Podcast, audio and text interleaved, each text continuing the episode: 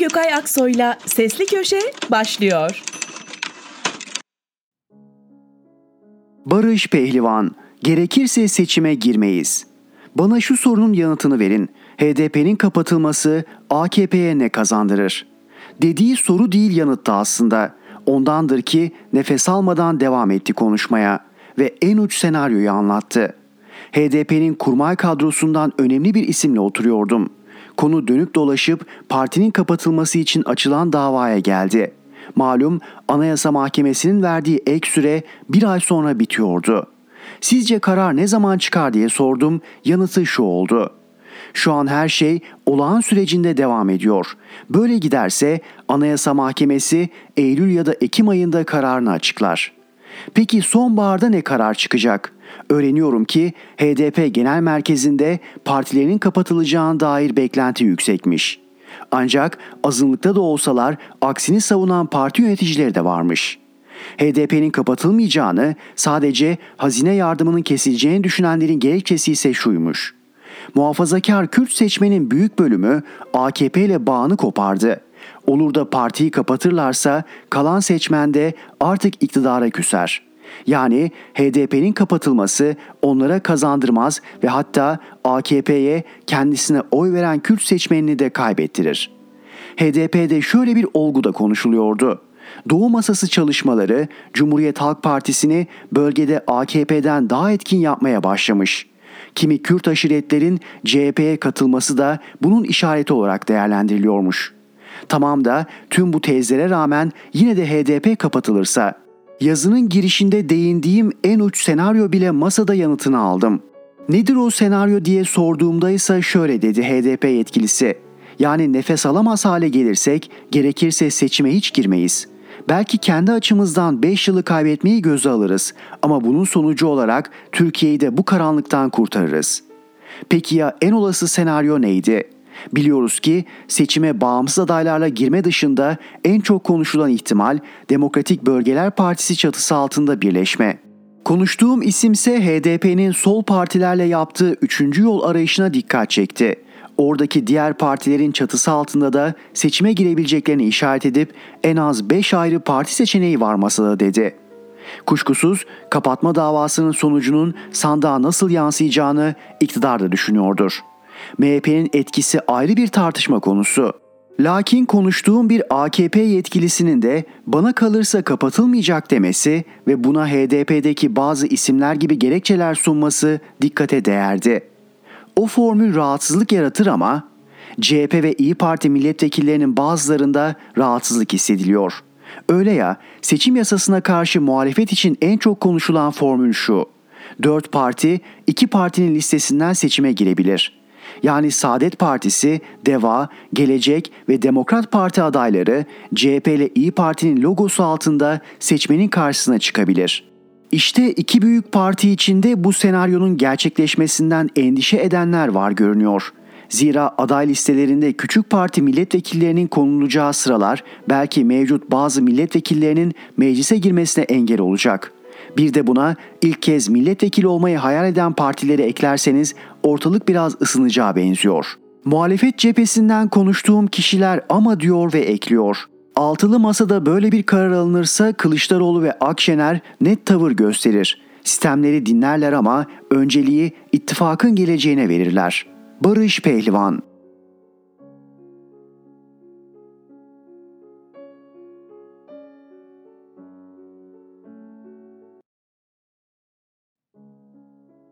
Barış Terkoğlu İmamoğlu'na suikast mektubu Tertemiz bahar havası Gök mavi, dallar yeşil, kuşlar şen. Dibini gördüğüm berrak denize taşı fırlatıyorlar. Kum kalkıyor, su karışıyor, balıklar kaçıyor. Sanki her şey bulanıyor. Eminim İBB'de o mektubu ellerine alanlar çok şaşırmıştır. Sıradan bir dilekçe değil, Edirne F tipi cezaevinden geliyor.'' İstanbul Büyükşehir Belediye Başkanlığı'na hitaben yazılmış. Altındaki imza şöyle. Esir Osman Yıldırım. İsim benzerliği sanmayın. Kendisini esir sanan o imza Ergenekon kumpasının gizli tanığı Osman Yıldırım'dan başkasına ait değil. Altındaki tarihten anlaşılıyor. 31 Ocak 2022 günü koğuş kapısı açılıp cezaevi idaresine teslim edilmiş. Dilekçe suikast bildirimi başlığını taşıyor. Osman Yıldırım önümüzdeki günlerde İmamoğlu'na bir suikast yapılacağını iddia ediyor. Yıldırım, Ergenekon kumpasına giden yolda 2006 yılında gerçekleştirilen Danıştay katliamının faillerinden biriydi. Tetikçi Alparslan Aslan'ı yönlendiren Yıldırım, yazdığı dilekçe mektupta kendi parmağının olduğu Danıştay katliamı için Türkiye'nin 11 Eylül'ü ifadesini kullanmış, yıllar önce Silivri'deki mahkemelerde gizli tanık olarak ifade vererek FETÖ'cü savcıların isteğiyle Ergenekon yaptı demişti. Bu kez fail olarak hükümeti işaret eden Yıldırım şunları söylemiş. Kendi yaptıkları Türkiye'nin 11 Eylül'ü olan Danıştay katliamının kayıtlarını, MOBESE kayıtlarını imha ederken 27 Ocak 2022 tarihli yemek yeme kayıtlarınızı gösteren MOBESE kayıtlarını basın ve medyaya bile isteye servis etmeleri zat halinize yapılmış bir tehdittir, gözdağıdır ve bir sonraki aşamaları şahsınıza suikast yapacaklardır. Yıldırım devam etmiş. İstanbul Valiliğine ve İstanbul Cumhuriyet Başsavcılığına kesinlikle güvenmeyin. İhbar dilekçesinin sonunda Süleyman Soylu'yu işaret eden Yıldırım şu ifadeleri kullanmış. Pimi çekilmiş serseri bir el bombası olarak zat halinize suikast yapacağını bildiriyorum. Sicilinde Atatürk'e hakaret olan, hali hazırda Atatürkçülere kurulan en büyük kumpasla rol alan Yıldırım, ihbar mektubunu şöyle bitirmiş. Zat halinize, CHP'ye, Atatürk Cumhuriyeti'ne en derin sevgi ve saygılarımı arz ederim. Suikast ihbarının akıbetini araştırdım. Dilekçe Osman Yıldırım'ın elinden çıktıktan sonra önce cezaevi müdürlüğüne gitmiş. Ardından ertesi gün yani 1 Şubat'ta Edirne Cumhuriyet Başsavcılığına gönderilmiş. Oradan da aynı gün İstanbul Büyükşehir Belediyesi'ne iletilmiş. Peki buradan sonrası? 11 Şubat'ta İBB Genel Sekreter Can Akın Çağlar imzasıyla İstanbul Valiliğine yazı yazmış. Gerekli emniyet tedbirlerinin alınması için gereğinin yapılması istenmiş. Valilik ise 21 Şubat'ta İstanbul Emniyet Müdürlüğü'ne konuyu bildirmiş. Valilik kaynaklarının aktardığına göre buradan sonra bir gelişme olmamış. İBB'ye konuyu sorduğumda onlara da herhangi bir geri dönüş olmadığını, emniyetten bir bildirimde bulunulmadığını öğrendim. Kısacası bir ayı aşkın süredir tuhaf hikaye sessizliğe gömülmüştü. Osman Yıldırım son yılların en karanlık isimlerinden biri. Cumhuriyet Gazetesi'ne 5, 10 ve 11 Mayıs 2006 tarihinde el bombaları atılması ve 17 Mayıs 2006'da Danıştay'ın basılarak hakim Mustafa Yücel Özbilgi'nin katledilmesinin failiydi. FETÖ'cü savcıların Osman'ım diye hitap ettiği Yıldırım verdiği ifadeyle Danıştay baskınının Ergenekon davasına bağlanmasını sağlamıştı. Ergenekon kumpasının hem tanığı hem sanığı hem de gizli tanığı yapılmıştı. Kumpasa katkılarının sonucunda ödüllendirilerek etkin pişmanlıktan yararlandırılıp serbest bırakıldı. Kumpas çözüldükten sonra ise Ankara 23. Ağır Ceza Mahkemesi tarafından 2018 yılında 39 yıl hapse mahkum edildi. Yurt dışına kaçarken yakalanıp tutuklandı. Yıldırım Ergenekon kumpası öncesinde de bir suç makinesiydi. 30 Aralık 2006 tarihinde kasten adam öldürmeye teşebbüs ve ruhsatsız silah taşımak suçundan 9 yıl hapis cezası, ablasını öldürmek suçundan 20 yıl hapis cezası, nüfus kağıdında yaptığı sahtecilikten ötürü mahkumiyet, 14 Temmuz 1998 tarihinde öz yeğenine fuhuş yaptırmak suçundan 2 yıl 6 ay hapis cezası almıştı. Buna rağmen emekli Genelkurmay Başkanı İlker Başbuğ dahil pek çok Atatürkçü askerin sanık olduğu davada itibarlı tanık sanık yapıldı. Yaptığı açıklamalarla açılan davalara başta Erdoğan olmak üzere hükümet üyeleri destek verdi. Kuşkusuz Osman Yıldırım'ın sözlerinin kendi başına değeri yok. Ancak eleman olan Yıldırım başta FETÖ olmak üzere hep birileri tarafından kullanıldı eylemleriyle, sözleriyle Danıştay baskını ve Ergenekon kumpası dahil Cumhuriyet tarihinin en kirli operasyonları yapıldı. Haliyle Türkiye seçimlere dolu dizgin giderken suikast ihbarı yeni bir karanlık operasyonun habercisi olabilir. Öte yandan devleti yönetenler bu ciddiyette mi derseniz size olumlu yanıt veremem. Hatırlayın 2020 yılının Aralık ayında İmamoğlu'na yönelik IŞİD kaynaklı bir suikast ihbarının olduğu Türkiye gündemine bomba gibi düşmüştü. O dönem konuyu ilk kez yönetici olduğum Oda TV'de haberleştirmiştik. Haberin ardından emniyet duyum açıklaması yaparken İçişleri Bakanı Soylu böyle bir suikast girişimi söz konusu değildir ifadelerini kullandı. Ancak her şey birkaç ay sonra değişti. 15 Haziran 2021'de IŞİD'in Türkiye vilayeti sorumlusu Kasım Güler, Suriye'den Türkiye'ye geçerken yakalandı. Yaptığı itiraflarla birçok karanlık noktayı açıkladı. Şahap Variş bir de İstanbul Büyükşehir Belediye Başkanı Ekrem İmamoğlu'na silahlı saldırıda bulunması talimatı verdi. Ekrem İmamoğlu'na yapılacak eylemin medyaya düşmesi nedeniyle bu eylemleri gerçekleştiremediğini bildirdi. Her şey ortaya çıkmıştı. IŞİD İmamoğlu'na suikast kararı alırken suikast hadisesi nedense gizlenmişti. Olayın haber olmasının ardındansa IŞİD geri adım atmıştı. Kısacası İmamoğlu belki de o haberler sayesinde kurtulmuştu. Türkiye sancılı bir seçim sürecine doğru giderken karanlık aktörler birer birer yeniden sahneye çıkıyor. Yapılacak kirli operasyonları engelleyecek olansa üniformasını siyasi kavgaların suyuna batırmamış bir akıl. Verdiğim örnekte gösteriyor ki siyasi çıkarla kamu güvenliği arasında kalanlar tercihlerini genelde ilkinden yana kullanıyorlar. Aksi olsaydı dün ve bugün Osman Yıldırımların avcılık yaptığı bulanık su olur muydu? Kurdukları kumpasın zemini var olabilir miydi? Hepsi geçip gittiğinde su yeniden kendisine geri dönecek. Yeter ki taşları yerinden kaldıranların sırtında çamurlu eller olmasın. Barış Terkoğlu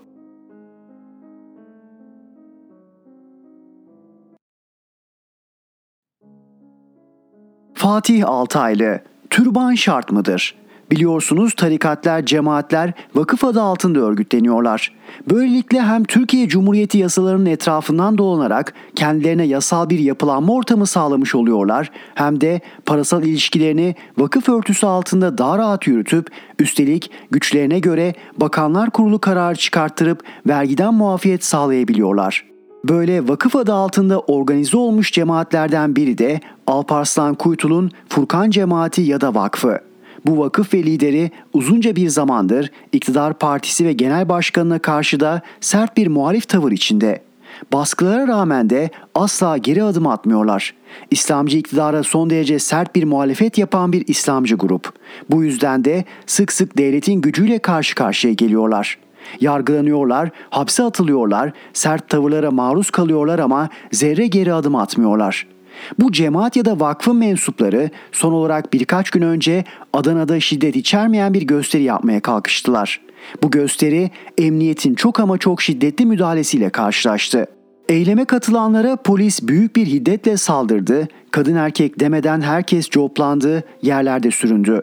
İslamcı bir gruba yönelik böylesine şiddet içeren bir müdahale AK Parti öncesi dönemde yapılmış olsaydı AK Parti sözcüleri bugün hala bunu anlatıyor, buradan mağduriyet değiştiriyor, bu müdahalede bulunanları yargılayıp hapse atıyor olurdu. Ama iktidarda oldukları için böyle bir şey olmadı. İslamcılara yönelik bu şiddeti bu kez görmezden geldiler.'' Tüm bir siyasi hayatlarını dindarlara yapılan zulüm iddiaları üzerine kuranların dindarlara atılan devlet dayağı karşısındaki sükutlarını gördükçe içten içe acı acı gülümsemediğimi söylersem yalan olur. Çünkü mevcut iktidar eleştirdiği, kınadığı, üzerine çullanıp siyasi rant devşirdiği ne kadar mesele varsa hepsini yaşıyor, hepsini tadıyor. Ama Allah var medyada bu konuda bazı eleştirilerde yer almadı değil. Mesela şöyle diyenler var. Türbanlı bir kadın polisin türbanlı bir göstericiye gaddarca vurması içimi acıttı. Ben böyle sakil bir cümle nasıl kurulur anlamadım. Yani taraflardan biri türbanlı olmasa sorun kalmayacak mı? İç acıtıcı olan türbanlının türbanlıya vurması mı? Türbanlı türbansıza vursa, türbansız türbanlıya vursa, türbansız türbansıza vursa içimiz acımıyor mu? Bu mudur sorunumuz? Türbanlı ile türbanlı kardeş de diğerleri el kızı mı?'' Artık bu noktada mıyız? Kadınlar gününde benzer bir şiddete maruz kalan kadınlar türbansız olduğu için onlara içimiz acımıyor mu? Ya da LGBTQ yürüyüşünde coplanan, gazlanan, basınçla sulananlara, yolda yürürken tehdit edilen, dövülen, itilip kakılan, tutuklanan Boğaziçi'li öğrencilere, yerlerde süründürülen 90 yaşında doktorlara, 15 yaşında öldürülen Berkin Elvan'a içiniz acımıyor mu?'' Et alırım, et satarım, ustam ölmüş ben satarım. Allah'tan bu internet ortamında mürekkep kullanılmıyor. Yoksa her yazıya yazının mürekkebi kurumadan diye başlamak gerekecek.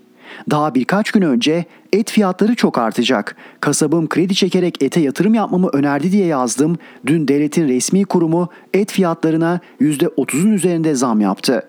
Resmisi %30 ise özel sektörü ne yapar siz hesaplayın. Bunlar daha iyi günlerimiz. Önümüz Ramazan. Müslüman toplum olduğumuz için Ramazan demek gıda fiyatlarında fahiş artış dönemi demek. Bakın bakalım Ramazan'da neler olacak. Et fiyatlarındaki artışın önemli sebeplerinden biri de ihracat. Bunu ben söylemiyorum, sektördekiler söylüyor. Özellikle Arap Yarımadası'ndaki ülkelere büyük miktar canlı hayvan ihracatı var. Bu da yurt içindeki arzı aşağı çektiği için fiyatları yukarı itiyor. Dün Zara'nın fiyatlarının 2 sene önceki Chanel fiyatlarını yakaladığını yazmıştım. Bugün de yağlı kıyma fiyatlarının geçen seneki bonfile fiyatına geldiğini müjdeleyeyim. Canlı hayvan ihracatına yönelik bu eleştirim üzerine şimdi kalkıp kardeşim burası Türkiye, serbest piyasa ekonomisi. Ne yapalım yani? İhracatı yasaklayalım mı? İhracatçının malına mı el koyalım diyeceklerdir.'' E peki tüccarın deposunu basıp soğan stokluyor, yağ depoluyor diye ortalığı ayağa kaldırdığınız zaman ekonomi ne ekonomisiydi? Kuzey Kore mi? Ben size olacağı söyleyeyim.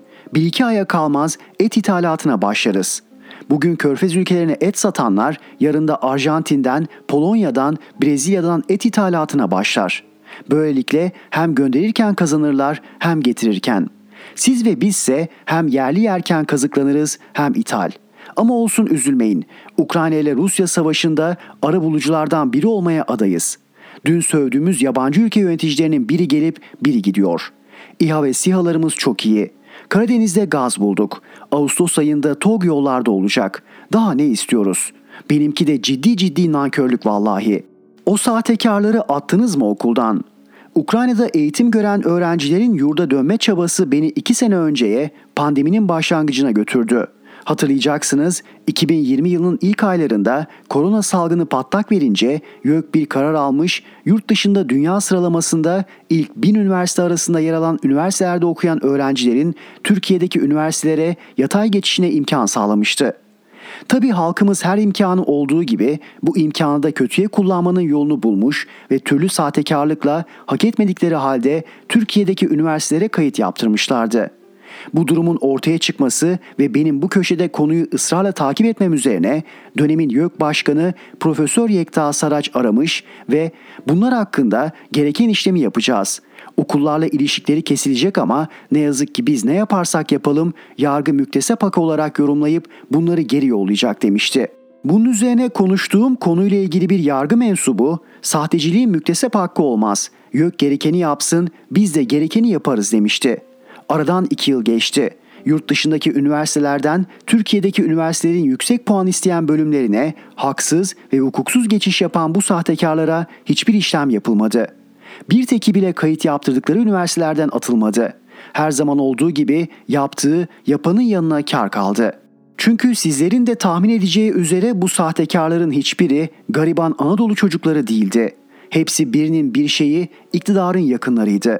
Şimdi ben bunu yazınca da bir şey değişmeyecek elbette. Bunlar o okullarda okumaya devam edecekler. Hatta pek çoğu önümüzdeki 1-2 yıl içinde bu okullardan mezun olacak, torpilli biçimde işlerini de bulacaklar. Peki sonuç çıkmayacağını bile bile ben bunu niye yazıyorum? Unutmayın diye, hatırlayın diye. Başka hiçbir nedeni yok. Bankacılık felaketi, gazetecilik rezaleti. Dün bir gazetenin birinci sayfasının alt köşesinde minicik bir haber gördüm. Samsun'da bir genç bir bankanın limitli kredili yatırım hesabından kendi hesabına 16 milyar TL aktarmıştı ve bankanın ruhu bile duymamıştı. Olay günler sonra bu genç adam bir polis uygulamasında silahla yakalanıp polislere sizin de bankada 16 milyar TL'niz olsa siz de silah taşırdınız diye böbürlenince ortaya çıkmıştı. Haberi okudum ve inanmadım. 16 milyar TL dile kolay 1.1 milyar dolar yapıyordu ve bir bankadan bu kadar parayı tırtıklamak zor işte. Bu miktar neredeyse o bankanın öz kaynaklarının dörtte birine, piyasa değerinin de yarısına tekabül ediyordu. Ve ortada bana göre her halükarda kötü bir gazetecilik vardı. Ya haberdeki sayılar yanlıştı, yok eğer sayılar doğruysa böyle bir haber aşağıda bir küçük köşede değil manşetten haber olurdu. Habertürk Genel Yayın Yönetmeni sevgili Yavuz Barlas ekonomi kökenli olduğu için hemen olayı araştırdı. Finans editörü Rahim Ak gerçeklere ulaştı. Haber doğruydu. Hafta sonu sistem geçişi sırasında ortaya çıkan boşlukta bu genç adam tarafından bankanın yatırım hesabından açığa satış için aktarılan tutar 16 milyar TL yani 1.1 milyar dolar civarında bir miktardı ve bankanın ilk etapta ruhu bile duymamıştı. Müşterinin şubesi durumu fark edince paraya bloke konmuş ama bankaları ve bu gibi astronomik para transferlerini denetlemekle yükümlü kurumların da haberi olmamıştı. Neyse ki genç adam bu paranın sadece 600 bin TL'sini farklı hesaplara aktarmış ama blokajlar sonrası 250 bin TL'sini harcamış bir bankayı batırabilecek kadar büyük olan tutarsa hesapta kalmıştı. Para hemen geri alınmış, durum toparlanmış. Geriye sadece böylesine önemli manşetlik bir haberi kibrit kutusundan küçük haber yaparak haberciliğin içine eden bir gazetecilik rezaleti kalmış. Ne zaman adam oluruz? Dürüstleri değil sahtekarları cezalandırdığımız zaman. Fatih Altaylı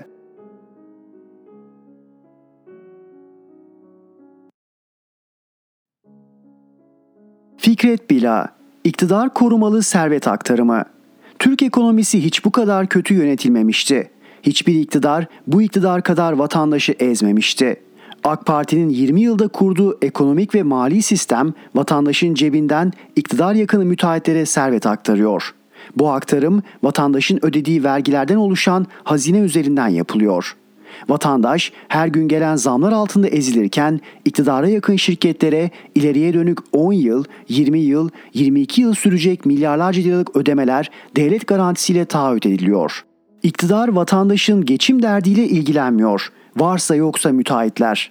Dün et ürünlerine zam geldi. Et ve Süt Kurumu et fiyatlarında %48 zam yapıldığını açıkladı. Zamdan sonra kıymanın kilosu 56 liradan 83 liraya, kuşbaşının kilosu 62,5 liradan 92 liraya kadar çıktı. Ete hasret kalmış orta alt ve yoksul kesimin mutfağına uzun bir süreden beri et veya kıyma girmiyor. Bu fiyatlardan sonra orta kesiminde çocuklarına et yedirebilmesi oldukça zorlaştı.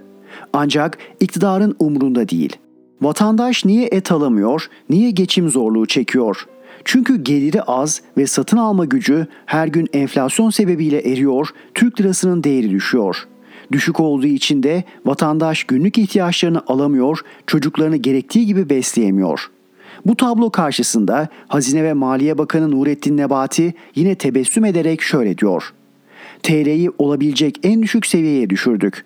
Türk lirası en düşük durumda. Daha ineceği bir yer yok. Vatandaş rahat olsun.'' güler misin ağlar mısın denilecek bir ifade. Bakan Nebati müteahhitleri korumak peşinde. Müteahhitlerin gerçekten ne kadar zarar ettiklerine yönelik olarak bir çalışma yapıyoruz. Bütçe imkanları içerisinde kim zarar görüyorsa bunlara yönelik olarak elimizden gelen desteği veririz diyor. Müteahhitin zararı vatandaşın cebinden ödenecek. Vatandaşın çocuğuna et, kıyma, yağ, süt alıp alamadığı umurunda değil. Cumhurbaşkanı Tayyip Erdoğan da Çanakkale Köprüsü'nün açılışında taahhüt edilen kadar araç geçmezse müteahhit firmaya aradaki farkın devlet tarafından ödeneceğini açıkladı. Oysa daha önce bu köprüler, yollar, havaalanları için milletin cebinden bir kuruş çıkmayacağını söylüyordu. Çanakkale Köprüsü'nde aradaki farkı devlet ödeyecek diyerek milletin cebinden para çıkacağını duyurmuş oldu. CHP lideri Kemal Kılıçdaroğlu milletin cebinden çıkacak parayı dün grup toplantısında çarpıcı örneklerle anlatırken şunları söyledi. Şehir hastaneleri güzel, kaça mal ettiniz, yükümlülükler nedir bilmiyoruz. Yapım maliyeti 10 milyar 200 milyon lira. Taahhüt edilen para 82 milyar 500 milyon lira. 10 milyara yapıyor 80 milyar ödeyeceğiz. Altına da imza atmışlar. Yetkili olarak da Londra mahkemeleri diyorlar. Bir de gidip sigorta yapmışlar. Onların tamamını alacağız. Türkiye Cumhuriyeti Devleti'nde 84 milyon bir avuç kişinin sömürü alanı haline getirilemez.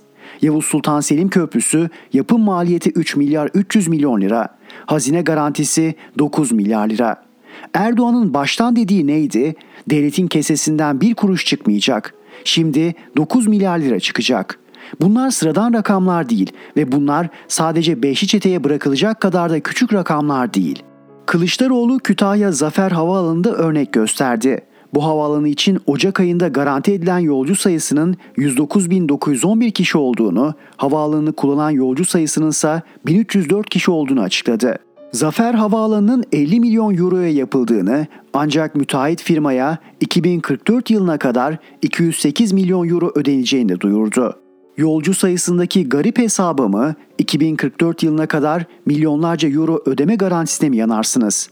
Hazine kaynaklarının böyle 10 yıllar sonraya uzanacak şekilde tahsis edildiği görülmemiştir. Bu düzenin mutlaka değiştirilmesi gerekir. Bu da ancak iktidar değişikliğiyle mümkündür. Fikret Bila Erhan Gökayaksoy'la Sesli Köşe devam ediyor. İsmail Saymaz, Helal Job. Adana'da Furkan Vakfı üyelerine yönelik acımasız polis şiddetine dair çokça görüntü yayınlandı.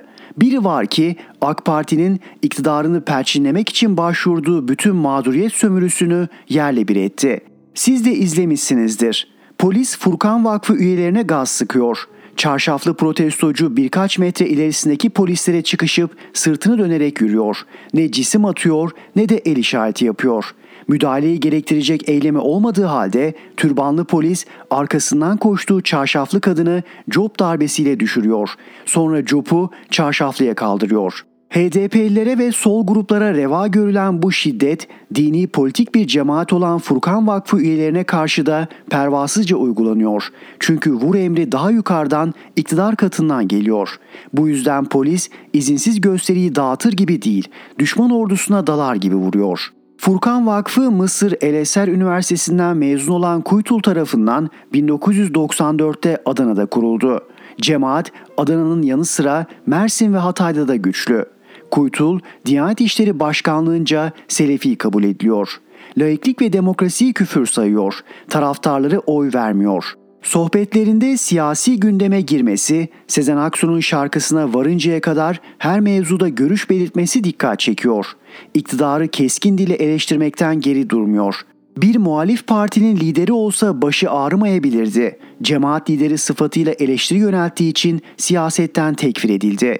FETÖ'ye yardım ve PKK propagandasından tutuklandı. Bunlar kuytulu susturmak ve yalnızlaştırmaya yönelik inandırıcılıktan yoksun iddialardı. Zaten yargılama da beraatle bitti. Geçen yıl Eylül ayında Furkan Vakfı ile bağlantılı olan iş adamı KS kaçırıldı. 3 gün işkence gören KS failler hakkında bilgi vermedi. Ancak 9 Kasım 2021'de ilk ifadesini değiştirerek kendisini Furkan Vakfı üyelerinin kaçırdığını ve 6-7 milyon TL değerinde 30 senet imzalattıklarını savundu. 8 kişi tutuklandı. Kuytul ve taraftarları 20 Mart günü arkadaşlarının tutuklanmasını protesto için basın açıklaması yapmak istedi. Valilik izin vermedi. Onlar da izinsiz şekilde yürümeye çalışınca polis orantısız müdahalede bulundu. Öyle ki İçişleri Bakanı Süleyman Soylu bu kadar olmaz dedi. Kuytu sınırını AK Parti'nin çizdiği resmi siyasal İslamcılık dışında ve hasım olarak görülüyor.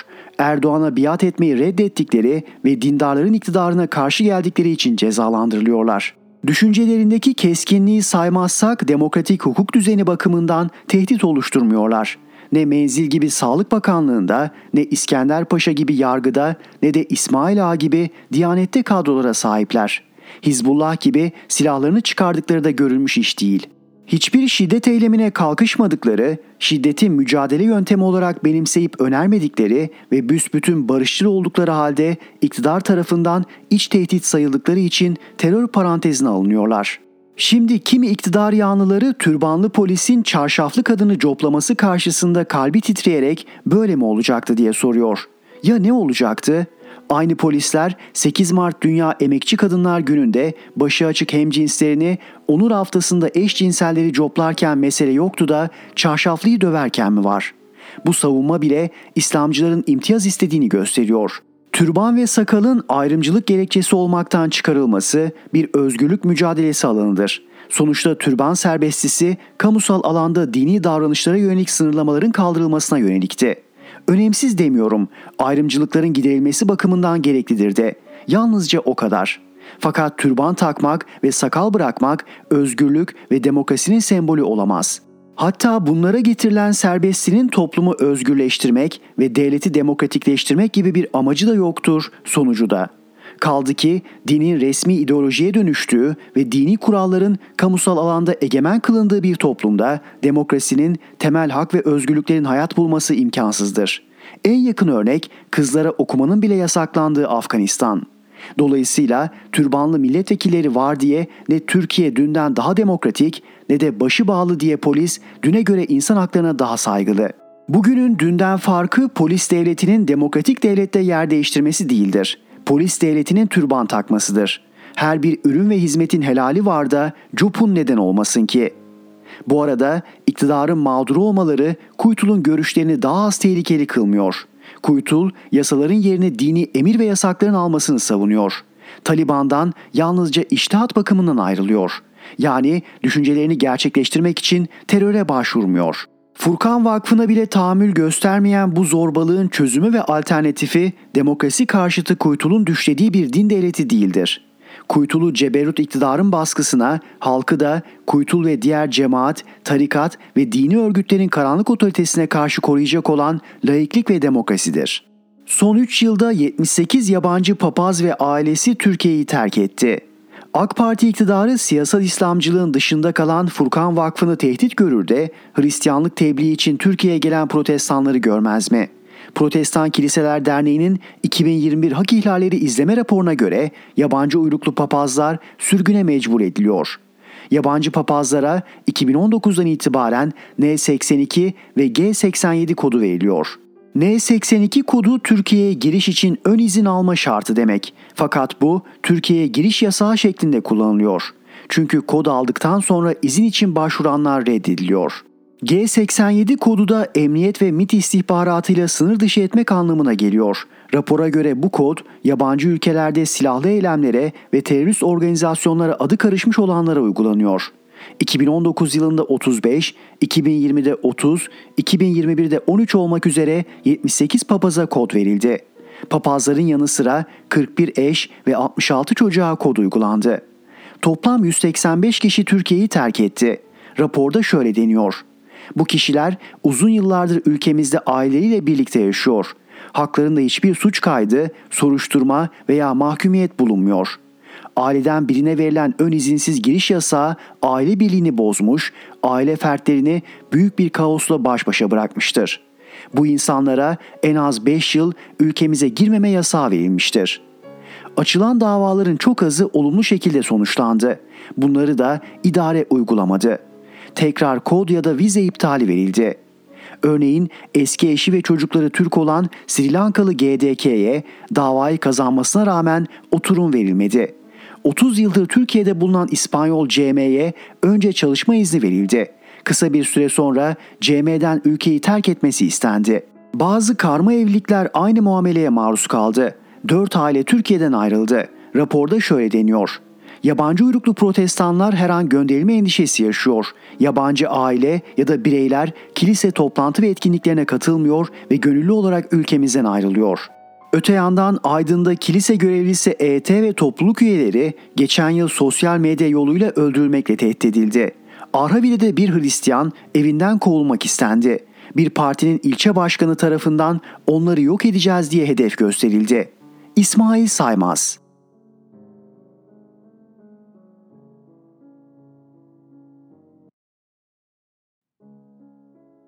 Mehmet Tezkan, Erdoğan'ın dünya lideri olması mı iyi yoksa zır telefon AKP'ye destek veren gazeteci arkadaşlarımdan biri aradı. Daha alo demeden lafı oturttu. Sabah izledim. Sonunda Metropol'ün Cumhurbaşkanımız için yaptığı araştırmanın sonuçlarını yayınlamak zorunda kaldınız. Dünya lideri olduğunu biraz zorlanarak da olsa kabul ettiniz. Sözü kaptım ve dedim ki Özer Sencar güvenilir araştırmacıdır. Bu bir. Çıkan sonuçları hiçbir zaman çarpıtarak aktarmayız ki bu iki. Kimseye düşmanlığımız yok bu üç. İyi iş yapanı, hurdasız iş yapanı destekleriz bu dört. Beşinci maddeye geçemeden bu kez sözü o ağzıma tıkadı. Bunları biliyoruz geç. Cumhurbaşkanımız cümle aleme dünya lideri olup olmadığını göstermedi mi?'' Kapısını çalmayan ülke yok. Almanı da geldi, Hollandalısı da Beştepe'de kuyruk oluşturdular. Telefonla görüşmek için sıraya giren başbakanların haddi hesabı yok. Karışıklık olmasın diye bir parantez açma ihtiyacı duydum. Konuştuğum kişi krizde dünya lideri yarattık diye yazan Hıncıl Uluç değil. Erdoğan'ın uzun yıllar dünya lideri olduğunu savunan gazeteci. Parantezi kapatıyorum.'' Araya girdim değerli yalnızlık politikası bitti mi dedim. Yalnızlığın değerli olmadığını anladılar ki dememe kalmadı yine sözümü kesti. Siz böylesiniz işte. Kabul edin. Dünya lideri Amerikalısından Rusyalısına, Almanından Arabına kadar herkes kabul etti. Muhalefet de kabul etmeli, boyun eğmeli. Telefonu karşılıklı nazikçe kapattık. AKP'ye gönül veren gazeteci arkadaşımın morali yerindeydi. Erdoğan anketlerde 3 puan yükselmişti. 43 bandına çıkmıştı. Kısa ama derin anlamlar taşıyan telefon görüşmesinden sonra uzun uzun düşündüm. Erdoğan gerçekten dünya lideri mi? Dünyayı geçtim, Avrupa gözünün içine bakıyor, ağzından çıkan her sözü önemsiyor mu? Bilmem, gördüğüm şu. Kendini dünya lideri olarak konumlandırıyor, öyle davranıyor. Saray çevresi demek ki her sabah en büyük Tayyip başka büyük yok sloganını atarak güne başlıyor. Akşam saatleri. Bu yazıya başlamadan sabah konuştuğumuz gazeteci arkadaşımı aradım. Zırr telefon bu kez benden. Yapıştırdım soruları peş peşe. Dedim ki o artık dünya lideri diyorsun da farz edelim öyle. Erdoğan'ın dünya lideri olması mı iyi, enflasyonun %5'lere düşmesi mi iyi? Erdoğan'ın dünya lideri olması mı iyi, doların 3 lira olması mı iyi? Erdoğan'ın dünya lideri olması mı iyi, benzinin 5 lira olması mı? Erdoğan'ın dünya lideri olması mı iyi, dünya sıralamasına giren 5 üniversitemizin olması mı?'' Erdoğan'ın dünya lideri olması mı iyi, batı standardını demokrasiye geçmemiz, düşünce suçunun tarih olması, liyakatin, laikliğin kurumsallaşması mı? Erdoğan'ın dünya lideri olması mı iyi, yargıya güvenin %90'lara çıkması mı daha iyi? Konuşmayı uzatmadım, yanıtını beklemedim, kapattım telefonu. Sizce hangisi daha önemli? Mehmet Tezkan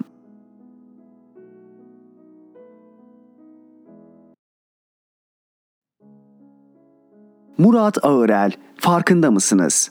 Yargı mensubunun çocuğu arabayla vatandaşları ezdi, yargı mensubunun oğlu bir kadını katletti. Milletvekilinin danışmanı pudra şekeri kullandı. Milletvekilinin yeğeni uyuşturucuyla yakalandı. Rektörün kardeşi atandı ve benzeri olaylarla artık olağan bir durummuş gibi karşılaşır olduk. Güç, Kurumlarda görevli olan veya görevli kişilerin yakınları elde ettikleri makam ve sonucundaki güç sayesinde para, servet ve şöhretlerini artırıyorlar. Bunlar sabit maaş alan devlet memurları değil mi? Para, servet ve şöhretleri arttıkça vicdanları katılaşıyor, ahlakları aşınıyor, adalet duyguları köreliyor, hükmetme ve buyurma tutkuları artıyor.'' Kamunun gücünü kullanan kişiler veyahut bu kişilerin yakınları hayatı kendilerine sunulmuş bir nimet gibi görüp bu gücün getirdiği kolaylıklardan istifade etmeyi, bunu da cüretkarca yapmayı ihmal etmiyorlar. Bir süre sonra kendisinden hesap sorulamaz olduğunu düşünüp siz benim kim olduğumu biliyor musunuz kısmına ve sen kimsin kısmına evrilme süreci yaşanıyor. Neden bunları anlatıyorum? Bir dostum aradı Ümraniye'den. Anlattıkları yabancı değil ama akla izana sığmayacak şeylerdi. İnanmak istemedim ancak artık bilgi bendeydi ve bunu araştırmam gerekiyordu. Olay şu. Ekrem İmamoğlu şehit ailesi ziyareti için Ümraniye'ye gidiyor.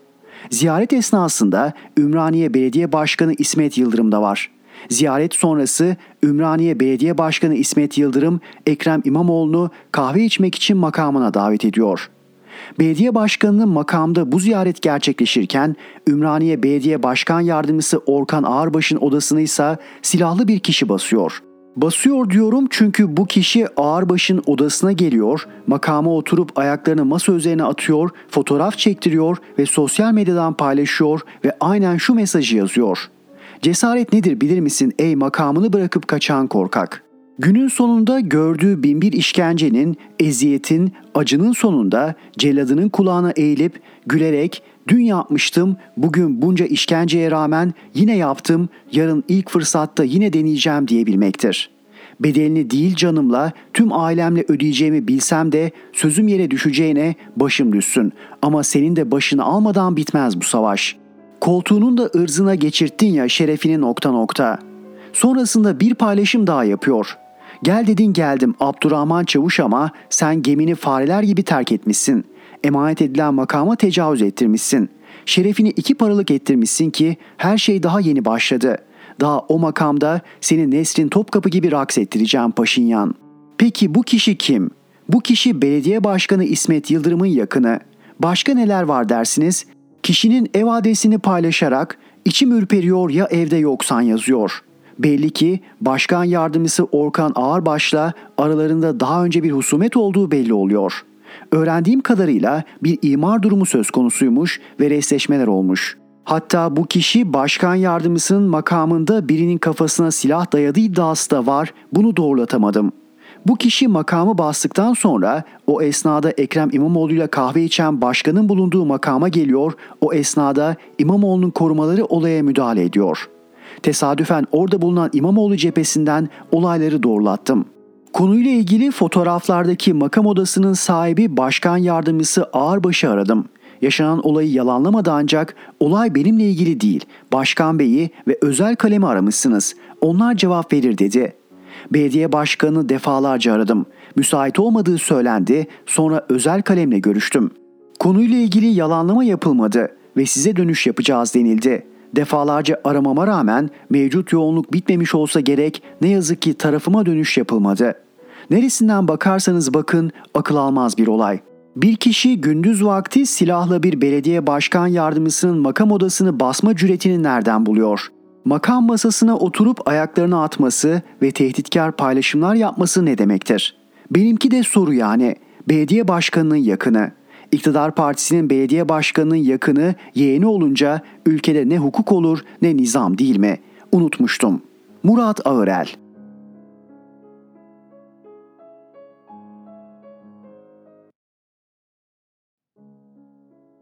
Rifat Serdaroğlu, dini de mi satacaksınız?